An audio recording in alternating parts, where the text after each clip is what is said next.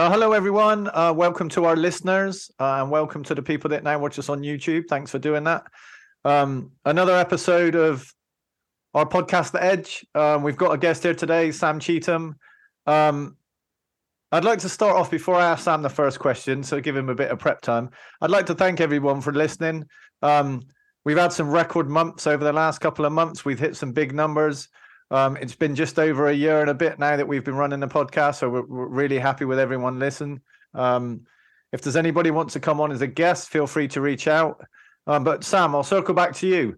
First question, same as always. Um, give us a bit of history about yourself. Tell us a little bit about yourself, kind of how your journey started and then how you got to where you are today. Thanks for having me, Jaye. Um, so my journey is still starting. Uh, I'm 23 years old. I graduated college uh, 10 months ago uh, and I'm in my first job out of college. Um, so I'm from North Carolina on the East Coast of the United States, and I've just moved to Salt Lake City, Utah, uh, for this first role. Um, I work with ReliaQuest as a cybersecurity sales rep, uh, and it's been a mission of mine in this first year to build a network in our industry, learn everything that I can, and I've created a podcast uh, without you know the waves that yours has, but um, a live show on LinkedIn where I've interviewed some people in the industry, such as Ron Sharon, uh, Gary Rettel, Dr. Cheryl Cooper, and a few others. Um, and it's been a really positive experience so far, just kind of dipping my feet in. So uh, I love being part of things like your show. Brilliant. I, I think, to be honest, you're probably the youngest guest we have on or have had on so far. And it, it, it's really good to have somebody on that's kind of starting their journey because you have a very different view of the of the way things are. And, and I think that's really good. But before we kind of get into technical questions, you're a Michael Jordan fan, right? Being from North Carolina, you must be. And I'm 20. I'm 23 years old too, so it's a good year to be a Michael Jordan fan. Absolutely. I mean, he. People he, told me it was my my Jordan year. I don't know about that. Oh, I mean, I love basketball. I've got to, luckily enough, got to see some some good players. I got to see Kobe play, uh, Shaq, uh, LeBron. I never got to see Jordan play because the one time I had an opportunity, the tickets were thousands and thousands of dollars um, and and I and I just couldn't afford it at the time. Um, okay, so let's dig a little bit deeper then. I guess you, you're new into the industry. What was it that kind of? Why this industry? Why did you choose to do what you're doing? So I have a marketing background and a sales degree. Um, and you know, I was going to go into some industry. Obviously, you want to say you're a cybersecurity person, not a salesperson, so that people are a little bit less scared of you. Um, and when I was in school, I did a uh, sort of a faux sales competition where we pretended to sell a cybersecurity product. Um, and I was very fascinated with the ins and outs of it. And the reason I chose this path was that I have a fascination and a, a passion for helping people. And some people that really need help right now are folks who are, or companies who are being targeted by cybersecurity threats. Um, it's an area where I can learn a lot of things really fast um, and also the area where I was offered a job. So, uh, you know, part of that is is by choice and part of it's by chance. But uh, I've really enjoyed all the different intricacies of our industry so far. I, I think, to be honest, a lot of us have got into the roles we're in by chance. I mean, I I went to university um, before you were born, actually, which is a scary thought. Um, so I went to university. I studied mathematics. Um, and and kind of in my final year of university, I pivoted a little bit and did computers because they were new back then. And then I started playing games. I really enjoyed playing computer games, and my first role really came about from playing computer games. That gave me the opportunity to learn how to network and configure computers, and obviously build the hardware, get more memory, get more faster processors for my games to run better. And then my mum convinced me that there was no money in playing games, uh, which I don't think I've ever forgiven her for. Um, and then I pivoted over to do what I do now. So I think a lot of a lot of guests we've had on the podcast have, have really fallen into to the role by accident. And and I guess my advice for anyone starting out, kind of like yourself, is do something you love, do something you enjoy, because you're going to be doing it a lot of the time. Um, but let's talk a little bit about kind of what you're seeing in the industry. There, there's a lot of noise uh, about things like ransomware and, and zero trust do you hear stuff about that? And what are your what, what are your thoughts on it? Do you think really zero trust is a buzzword, or do you see people actually doing stuff with it? well, like cybersecurity has been called 12 different things over the last 10 years. I think zero trust will be called a lot of different things, but I think the concept is here to stay. Uh, I think zero trust is the future of cybersecurity. I think it's becoming comparatively easier and easier to impersonate someone, to uh, become a bad actor. And zero trust is the philosophy that uh, everything and everyone can be a bad actor or can be a threat to your environment. And so I don't trust any of it. You know, I'm going to verify no matter who it is. You know, I uh, double, you know, checked the link before I joined this Zoom call to record a podcast with you. When I get a confirmation email, I think, am I sure I ordered something? Uh, I think I trust very little, uh, and eventually we will all trust zero. I, I think that's a really good mindset um, I, I was on a, a presentation recently and we were talking about how the world's changed and how a lot of what me and John done in our careers was based on trusting everybody. I mean, we created global networks, either MPLS or later on SD WAN, and you would just put people on your network. I mean, I even remember anybody visiting just came in a meeting room, and plug the network cable in. They got an IP address and they were on your network. And there was no I don't think it was safe back then, but we we just assumed it would. So it's it's really good to hear people that are going to kind of be the next generation like yourself talking about the mindset shift and having that mindset shift because it's hard to make a change if people don't think of it in a different way. Um, John, I don't know if you want to add anything. No, I think that's that's a, a nice jumping off point. Uh, let's talk a little bit about detect and response. I know you work at a company that does that. Um, what are you seeing out there as you as you talk with customers? Um, what what are they interested in, and and what uh, verticals are are you um, seeing the most uptake on? So as far as detection goes, uh, you know, I think the traditional way is okay. I can detect events or logs from you know one tool or one access point into my network, into my environment. Uh, but now with so many different things going on, you know, it's not always just a brute force password hack. Maybe now there's a QR code that they're trying to use on you for phishing, or maybe there's a construction worker who's not really a construction worker that's just kind of grinning and waiting outside the door. I think there's a lot more ways that you can attack an environment if you are a bad actor. So rather than just monitoring one to two tools, one to two endpoints, a lot of the uh, customers and prospects I talk with are trying to fortify an entire environment. Where is everywhere that someone could try to penetrate my environment? And how do I see all that without having to hire 10,000 people to be watching all the time? And in terms of response, I think that's where automation comes in because there are so many attacks. Uh, one of the one of the organizations we work with um, said that they get over 6,000 uh, logs per day coming into their security tools, right? Now, 3,000 of those are false positives because uh, John and Jaye forget their password every other day. Uh, you know, 2,000 of those are duplicates because we have so many endpoints we're monitoring that if I do something that's big enough, it's going to hit multiple of those endpoints. And only a few really need to be handled. So I think a lot of organizations are looking at how can I automate out those alerts that aren't worth my team's time so that I can be focusing on the bad actors I truly need to be going up against. Is it mostly, are you seeing a lot of uh, attacks cloud based or is it on prem where you have somebody, you know, might get in through VPN, move laterally through the organization? They're, they're probably st- sticking around. I think the, the time to dwell time is upwards of 300 days. Um, what kind of I mean, when you work with customers uh, are they mostly interested in more cloud or is it on prem or is it both? I think you know we've already talked about quite a few buzzwords but i'll give you one more john and that's cloud migration right? A lot of organizations understand that even if they're not attempting to store all their data in the cloud they can be vulnerable through the cloud.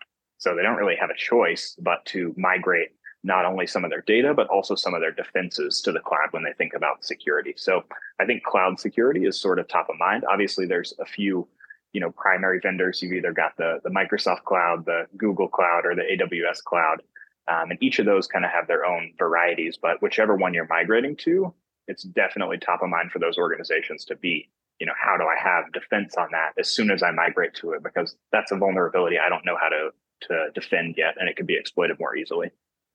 Yeah, me, myself and John spoke on a, a, CSA webinar recently where we talk about the risk of cloud, and one of the things we talked about was there's no standardization. So you've got multiple clouds and they're growing. I mean, there are kind of, as you mentioned, the top three, but there, are there are more and more growing. People are seeing that the migration's happening. So obviously companies are moving and, and supplying those services because they see that there's a benefit in doing that. But there's no real kind of standardization across all the clouds. So for me, that brings a risk in itself because if you are a mid-sized company and you want to migrate some of your services to the cloud, you may have your DevOps team putting it in some places, you may have a certain other team putting it somewhere else, but you can't necessarily hire the, the, the right number of staff to deal with all those separate clouds. It used to be everything was in your data center, and your data center was probably either in the finance office or a little bit after that, it moved into a, an air conditioned room. You could walk along the corridor, you could physically touch and see your equipment. Therefore, I, I remember a story where somebody clicked on a ransomware by accident, email server started going crazy. Well, what did you do? You just went in and unplugged the network cable. Suddenly, you you hadn't resolved the problem, but at least you stopped it spreading. You don't have the luxuries of of, of doing that anymore, and I think we're inevitably going to continue that move to the cloud. I mean, we, we we've seen reports recently where there's talk about people coming back in uh, and I think there may be some systems that people are like, okay, we need them more secure. We will pull them back in. But I still think longer term, the cloud's here to stay. It's not. It's not going away. Um, and we will get more vendors, and there'll be more innovation, and we'll have people competing against the large three. I would say. Yeah, um, and let, let me add let me add something there as well. I mean, the, one of the other challenges is that IT organizations, uh, let's call it a Microsoft, a, a shop that you know they they built out all their infrastructure based on you know Microsoft tooling, and um, they get an ELA. CIOs, you know, is told, "Hey, I gotta, I gotta be cloud first. So they move to Azure, and um, that's the focus for the IT department. Um, IT department probably report, security probably reports into the IT department, uh, but and they're like, "Hey, cloud first. We're going to focus on Azure. That's where we're going to put all the training." Um, and then you have another part of the organization that may not be reporting into IT that decides, hey, we're going to build an application. Let's call it an e-commerce application on AWS. Um, they don't report in because they're part of the go-to-market, they're part of of sales, and um, that reporting line isn't uh, there. So what happens is IT focuses on Azure, yet you have AWS. Um, and you don't have that security on you know the aws side where money is being made because it's e-commerce i think that's a growing challenge these days um, as well and, and you have your on-prem it's to to say that you're going to be you know cloud first and we're going to focus on one cloud i think is wrong. I think multi-cloud is a reality and um, the best you can do is start to focus on finding tools that can you know remediate things in azure or on-prem or aws um, so you're not spreading that that talent across those clouds. I think that's a challenge that everyone's trying to deal with uh, right now is how do you figure that out and where do you find the talent yeah great question hard to even know where to start with that. But I think, you know, vendors five years ago were selling a SIEM, right? And they said yep. everything goes to the SIEM. but that didn't happen. So then they said, okay, we have an EDR. Everything goes to the EDR. That also didn't happen. Now uh, we have XDR, which is supposed to get everything from the SIEM, from the EDR, from the cloud, from the firewall that's going to get everything and that's working right now but what that's not to say that in two more years there won't be three more kinds of security that aren't feeding into that and then we'll have a new tool called the balloon animal or whatever they're going to call it then. Uh, and the idea is that everything will feed into that tool but all those things and all those vendors are coming from the same perspective of um, how can we keep it secure yet simplify so, as someone that kind of works with threat response, where do you see the most incidents coming from? I mean, we've read reports recently that ransomware is on the on the kind of decline, which I, I'm not 100% convinced about. But is it ransomware? Is it malware? Where do you, where do you deal with like the most incidents, the most attacks coming from? So the most number of incidents is phishing right? There are so many ways that you can get phished or social engineered, right? You probably click on, I don't know, between five and 40 links per day if you work on your computer for a nine to five job. um, and you get familiar with that right so when one comes you might not think twice before you click on it and that's part of a lot of the training that uh, you know security organizations are doing for their other employees that vendors are doing for security organizations is you know how do we not click on that link? How do we spot something that doesn't feel quite right? And there's vendors now including the organization i work where uh, we have a phishing analyzer. So it's able to detect understand all the links. It's able to see if someone clicks on one of those links that's not originally from the organization and you know isolate a host ban a hash if you've accidentally given it access to something it shouldn't have um, so of course there are organizations defending against phishing but there's also new kinds of phishing all the time i mean six months ago i wouldn't have uh, thought twice before scanning any qr code ever because it looks fun. I mean, it's fun to click on. You get to scan it with your little camera, and then you get to do two clicks, and you're on a fun website that you know gives you a free song for the day off Apple Music, or it lets you connect to someone on LinkedIn, or puts their contact in your phone. But now, you know, if an unlabeled QR code that that sends up red flags for me. That's like, well, I want to know what this is first before I, I think about clicking on it. And uh, I think phishing is something that's evolving so quickly and something that so many people are being tested against that we can't expect everyone not to click that link every time. I, I think it's a real challenge because I've spent maybe 10 plus years getting people to do training Uh, on things like phishing and just cyber in general, even before it was called cyber. And we would run a test every year and we would get the same number of people and normally the same people fail every year and yep. we were trying to make the training a bit more exciting because I, I, I fundamentally think if you just do it once a year, people just go click click click click click. They don't really read it. They just take the exam and they pass. It needs to be, and I don't want to necessarily punish people. I, I think I need to phrase this carefully because it needs to be fun, but there also needs to be some kind of way of stopping people continually doing it uh, rather than there necessarily be you clicked on the link, you're fired because there are a lot of people that work in in I, I've come from manufacturing organizations, legacy equipment, um, people that have worked there for 40 plus years of their career aren't that familiar with computers and maybe even panic a little bit if they get an email or if it looks like it's come from the boss or it's a HR thing and it says do this, do that, do this. They may only check their emails once a month on like a shared machine and, and all of those kind of things. And it's kind of in general, those users that tend to give away the details a little bit more. I, although I have seen very senior management do the same thing. Is there anything you can think of rather than just get people to repeat the same kind of boring training every year? Is there anything you can think of? And I'll ask John this as well after um, to make it a bit more fun, to make it so you actually learn because they are getting really difficult. Like they've gone from somebody in Africa wanting to give you $10 million with loads of spelling mistakes and very easy to spot.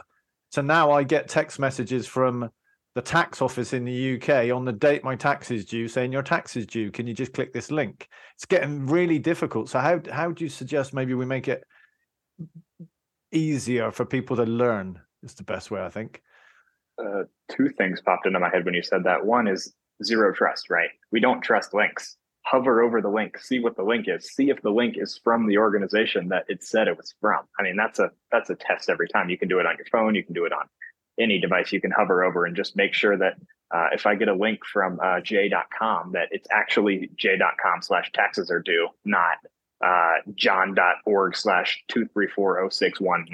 Like, what is that? Uh, the other thing is you know, train people when they're young. People are nine years old, you're getting an iPhone, right? That didn't used to happen. And I think if, if that comes as part of the first time you experience technology, it's going to be stuck with you a little bit better. Um, it's a lot easier to train a 10 year old on something than it is to train a 54 year old employee that's been doing the same job for 25 years just because they're they're subject to learning new things and part of hi child i'm going to you know get you an iphone should be understand that there are parts of having a phone that aren't safe. And of course, social media is part of that, but also links from people you don't know, sites that you've never heard of before can be bad actors. Um, and a, a, tiny bit of cybersecurity awareness training for nine year olds might just go a long way. Yeah, I, I so John, what do you think we should do? Because no doubt I saw you nodding when I was talking about people failing every year. What do you yeah. think we should do? Yeah, I mean, it's uh, I I was at a conference, uh, maybe it was about a year ago, and there was a company that presented, and their solution was to gamify it. So instead of having to do the common, let's call it HR training, where it's the same for harassment, the same for uh, all the other types of HR things, where you you know you spend 45 minutes and someone's talking and it's clicky clicky on the multiple choice questions. Um, they came up with a great idea to gamify the whole thing. So it's a continuous game and, and as you start to level up uh, you get better at it. You you learn more about phishing. You learn more about some of the cyber attacks out there um, i thought it was a brilliant uh, solution a brilliant suggestion because so often in cyber it's all about technology it's all about hey edr mdr ai blah blah blah firewall this firewall that um, and instead you know they're going after the weakest link, and that's the human side. Um, it's a company called, I believe it was called Hoxhunt, uh, out of Sweden or Finland, one of the Nordic countries. Um, but it was a brilliant response to, hey, we've got a problem, uh, and, and, and the humans are the problem, so let's train them and and let's do it in a way that's fun, exciting, and and not uh, that standard 45 minutes of HR talk. So that that would be my solution and and leverage it with the kids uh, get it into schools i think you know to your point there sam um, more training in schools or more training at a younger age it, it helps develop what we've you know we've talked about at digital citizenry on this podcast often and um, we really need a program around that. We really need to train the, the generation coming up because their minds are still malleable. They they and they they suck in this amount of, of technology and information um, and if you do it at an early age they get it. And i think that's a huge component of this cybersecurity problem. Yeah i mean i think technology and children is one of those things we need to concentrate on. I i remember having to have conversations with some of my friends' children when they, they were relatively young about whatever you kind of take photos of and, and put out there on the internet is there forever.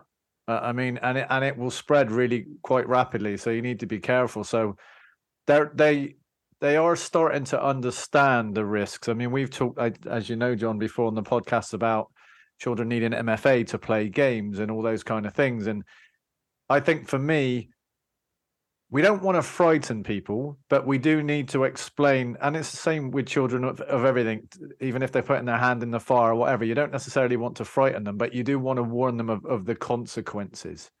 Um, so, Sam, before we get on to some questions about your LinkedIn, because I, I see some of the stuff you post I wanted to talk to you about. You said yourself you've recently kind of got in to cyber. So, from someone that's relatively new, because it's pointless me and John sometimes trying to advise people what to do when we've kind of been embedded for a long time. What would be your recommendations to someone that's trying to get in? What What did you do that worked well to kind of find your first job, and what do you think you did that necessarily didn't do well? So, kind of what advice can you offer? I am lucky that I get to advise a lot of people. Being someone on LinkedIn who talks about cybersecurity, a lot of people send me direct messages and say, Sam, you don't know me, but I really want a job in cybersecurity. How do I help? And the way I frame it for these people is that you probably already know, or you will soon know, the person who's going to give you your next job. And applying for uh, 200 plus jobs using LinkedIn Apply, using Indeed Apply, using you know sites that apply is probably only going to yield you three to four interviews. Uh, the, the, success rates are are low and they're getting lower. Uh, but the way that a lot of people that I know found their jobs is by knowing the right people. So having a presence on LinkedIn, having a presence in the community that you want to get the job in, and meeting and networking with people who either have your dream job, hire for your dream job, or manage the people who do your dream job is the way to get in you know, people have kinship towards other people, even if they don't know them yet. You know, Jaye and John, I've never met either of you before today, but if one of you sent me a friendly message and said, Sam, I really want to get a job like yours, you know, just my instinct is going to be to tell you how I got my job, to recommend you, to think of you the next time someone at my work says, "Oh, we're hiring." And I think making those connections, regardless of how personal they are, obviously the personal the better, um, is the right way to start. So I've coached a few people to, you know, make a short list, make a, a list of 10 organizations that you think you would want to work for that are hiring and go connect with the cybersecurity manager, go connect with the help desk manager, connect with every recruiter you can find, and then find someone who does your job today and say to those people, Can I have a few minutes of your time? I want to learn about your company. I want to learn about your job because I want to do something similar. And a lot of those people are going to tell you, yes, you're going to get a lot of good insight. You're going to get some favor, and likely someone is going to try to help you. And a lot of times you do need that help because just applying for jobs is not a good way to get jobs anymore, which is baffling to me, but that's the way I understand it to work. Uh, I think there's. I, go ahead. I was going to say, I think there's two things I want to pull out from that, or at least comment on, and then I'll, I'll hand the floor to John. And number one is, I got my job doing what I'm doing now because of the people I've worked with in the past, right? And. I believe John did as well, and John can comment on that in a, in a second. But also, up until I got this role, I wasn't that active on LinkedIn. I saw LinkedIn as a place that you would go to get a job. And I never made any connections because the only people that ever wanted to connect to me when I was in the corporate world were someone that wanted to sell me stuff. Um, and I didn't want to connect to people. Now I've probably got 10 times more followers than I did then. And I have some people that approach me and say, I like what you're doing. I've listened to your podcast or I've seen what you've done on LinkedIn. Could you probably help me with a role? Can you help look at my CV? Can you do this? And it's getting to the point where it's it's actually quite busy to keep up with all of those. But I tend to try with the people that have approached me in in a nice way, whether I know them or not. If they've approached me and said, I really like what you're doing, can you offer me some advice? Can you mentor me? I've even had phone calls with people that I've never met before to try and help them.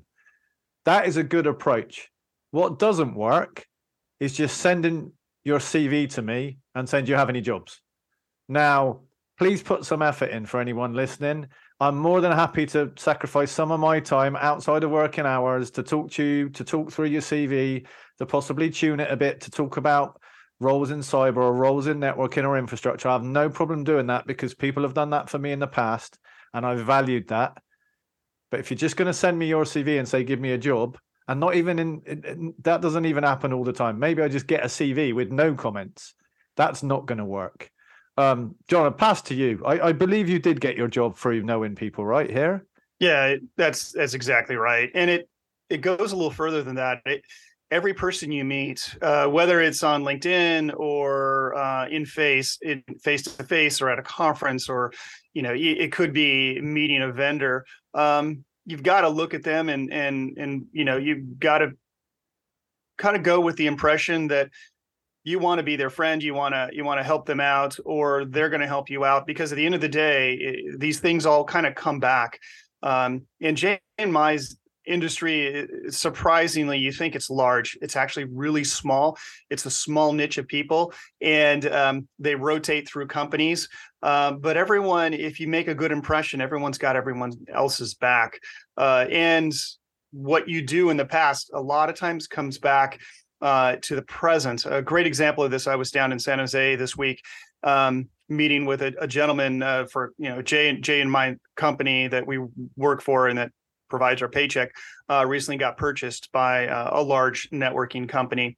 Um, and um, so I'm sitting down with him having conversation. First time I've I've met him, uh, and we're at dinner, and he tells me this story uh, that he met some guy from Columbia Sportswear, and um, he you know this the story to him was amazing, and he keeps telling it again and again to other people, and uh, pretty much goes like hey, uh, we've got this product, uh, this controller uh, type situation. Um, and he asked the person from Columbia Sportswear, goes, how often do you want your engineers to interact with that? And the person said, I never want them to. I want them to do it as infrastructure as code. Uh, I want them to stay away from the clicky clicky and and just basically do this uh, uh, through a Git, you know, repo, so on and so forth. Um, and he goes oh and, and i said oh really uh, who was that person and and you know when was that interaction and he goes um about 2018. I said, I looked at him and said, you know who that was? He's like, no, who was that? I said, that was me. So these conversations come back again and again with you. Uh, so it's always important to make a good impression, uh, to reach out to people because you you will be surprised in the industry how small it is and how tight knit it is and how many interactions uh, people have between companies. So that's that's my response. That's my recommendation.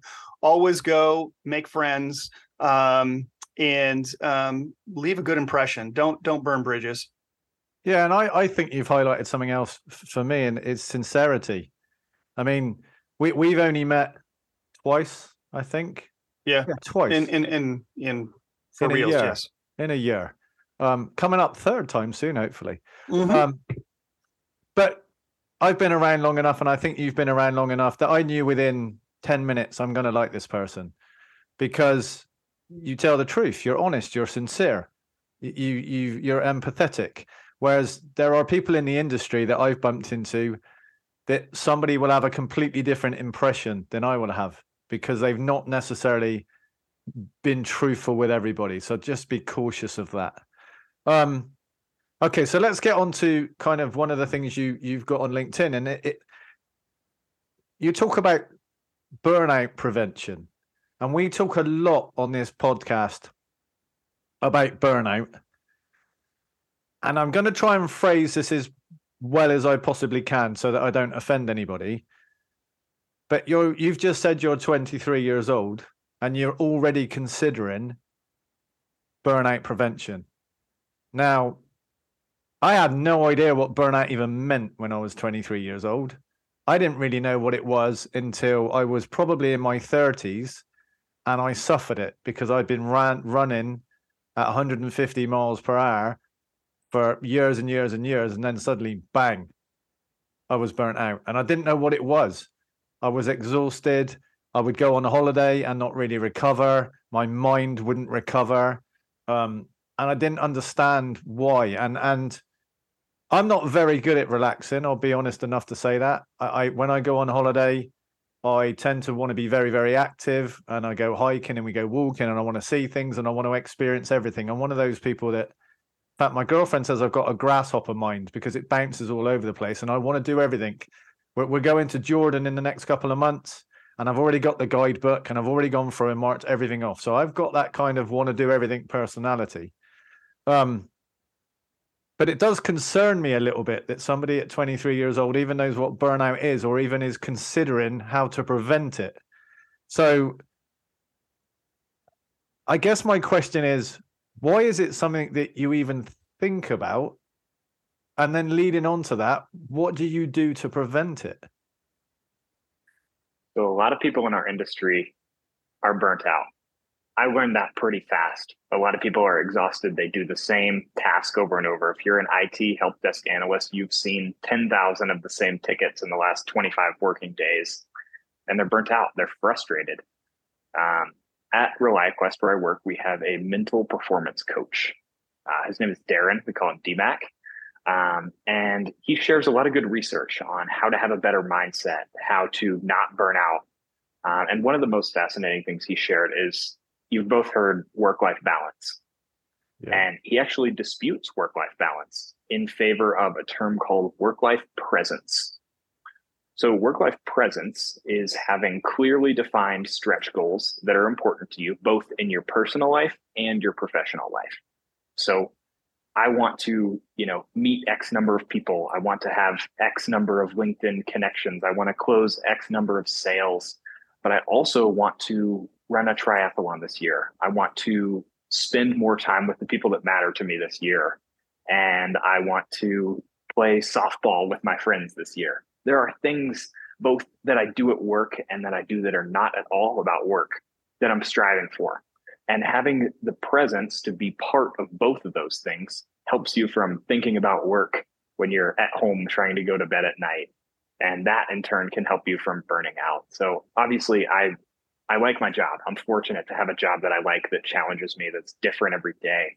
But some people don't have that. And the way to balance that is to have things that aren't at all about your job, that are your goals, that are important to you, that you're going to be thinking about, and be present with those other things when you're not at work. So that can make you a better brother or sister or spouse or daughter or parent, whatever you may be doing is better when you're able to be present at your work. You can still do your work well and then leave it at work and be present with other things that don't have a thing to do with work.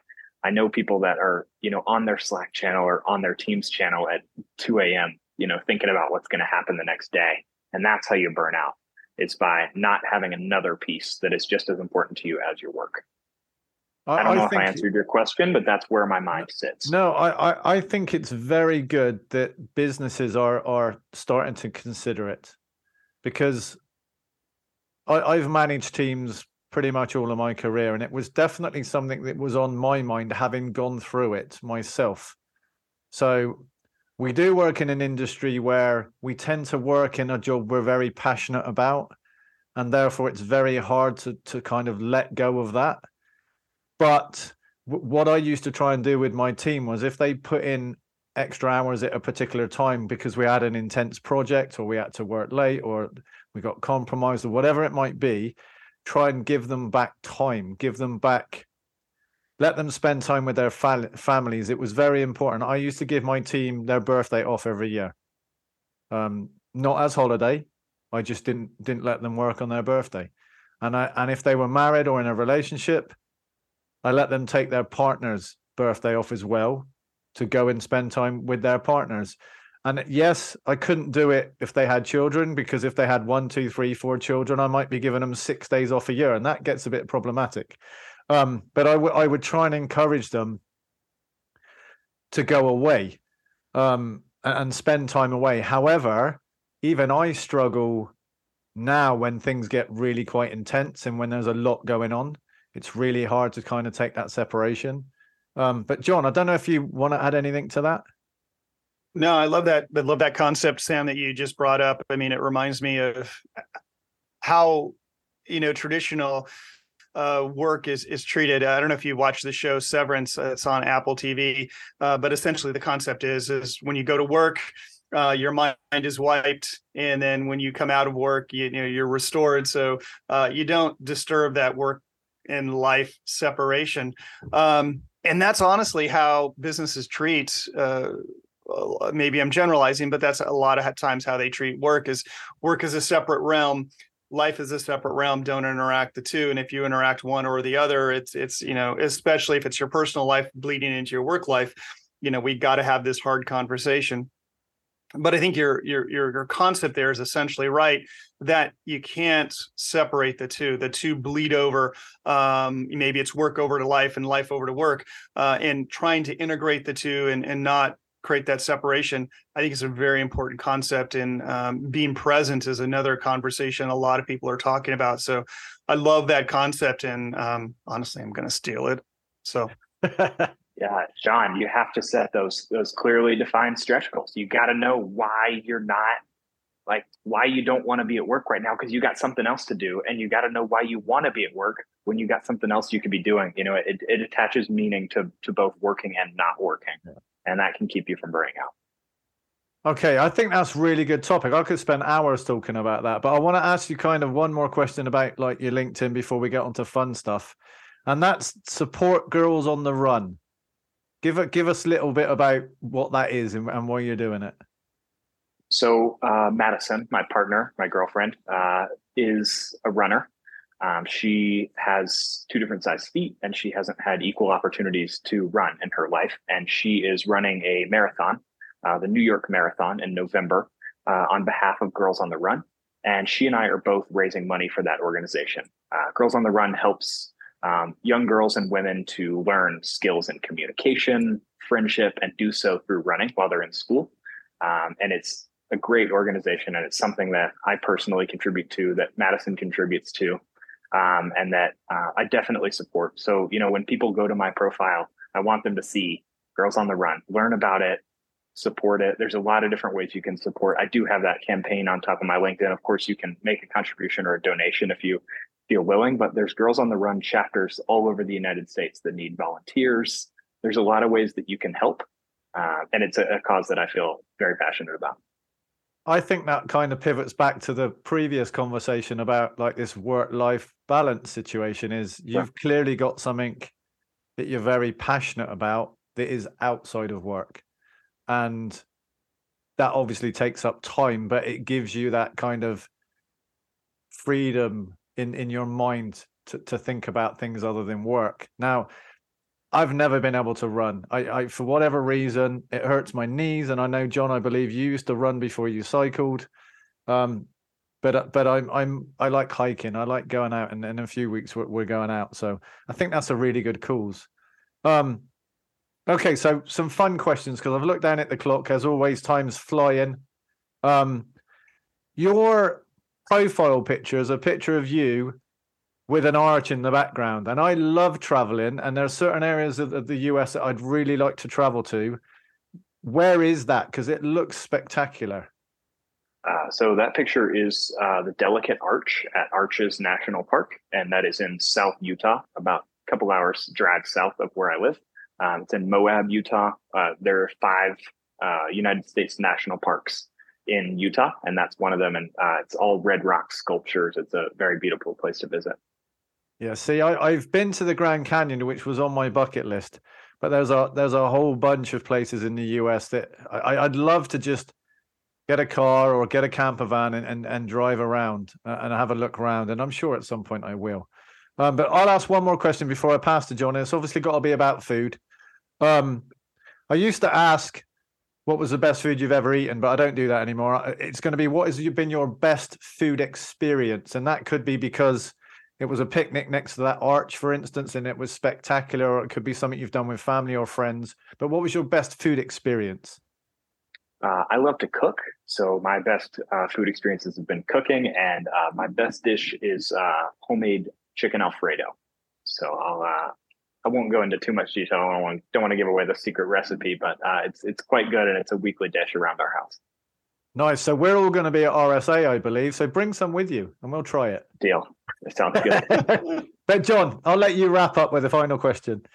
Yeah, so you, you've obviously moved from Utah. You previously lived, I believe, in North Carolina. Um, do you have a preference? Are you you- you've become uh, more of a West Coast uh, or mm, you know out here in the in the in the high desert, or, or uh, North Carolina is is home? Are or what do you what do you? What's your preference? I really like Utah. I've had a great experience here so far. There's so many new things to do. Uh, I love to ski, and we've had the best winter comfortably of my life uh, for Oh, skiing. um, and it's given me opportunities to travel places that used to be a really long way away. So um, I hope to spend a lot more time in the Pacific Northwest um, and just out west in the next couple of years. So, I, So I know skiing, that- you- you- sorry, you- go on, John. I want to. Yeah, I wanted to bring up skiing. Um, what's your favorite mountain in Utah? There's so many to choose from, but uh, what's your favorite mountain? Where the place to go and and why? It's a tough choice, and honestly, you could take your pick, and I'll be happy with it. Um, I really like Brighton Resort because even when I go on the weekends, there are not a lot of lines. Um, I'm a moderate tier skier, uh, so I don't need anything that's too crazy, but it's a lot of fun um, at Brighton Resort in the Cottonwood Canyons. Nice, good choice. Oh, I was going to say that I've I've I've um, snowboarded in Mammoth before, in, in and that's kind of where I first learned properly to snowboard. Although I'm not very good, they've had absolutely record snowfalls. Have you had similar amounts where you are like crazy, crazy? Like Lake Tahoe had like 20, 30 feet or more. Yeah, we've had a we've had a 700 or 800 inch winter, depending on which resort you, you go to. So uh, it's been a it's been a record setter. I think it's the most in 49 years. It's absolutely crazy because we get like one inch in the UK and everything stops. And when I mean everything stops, I mean literally no trains, no buses, every, no flights, everything stops. People panic buy, people go to the shops, they start like stocking their shelves, and, and you wake up two days later and it's gone. And I mean, I know, John, you get like ice storms, I believe, is, is what causes most Yeah. of your issues. Yeah, well, we've we've got a hilly terrain here in Portland, and uh, ice storms. they uh, they line the road, and and yeah, you're you're not going anywhere. Um, but yeah, the, the snow and Jaye, I don't know you if you're familiar with the differences of snow uh, throughout the United States. Um, as, you, as, the closer you are to the ocean, the more water content you have in the snow. Uh, so in Utah, uh, when they get snow, it's this incredible fresh powder, uh, and it just it's the most amazing thing to ski on. It's like uh, skiing on a cloud. So uh, I think uh, Sam's probably got his snorkel out there with the amount of, of powder that he's working with. so Sam, I really want to thank you for coming on. It's been a great conversation, uh, some info- insightful stuff. Um, we'd love to get you back at some point, but I, I really want to thank you for coming on yeah, thanks to both of you as well. If anyone um, needs help in their job search, uh, gets a headache or a concussion and realizes they want to talk to a cybersecurity vendor, uh, or I can help you in any other way, you can find me on LinkedIn at Sam Cheatham, uh, and I'll be glad to help. Thanks. Thank you.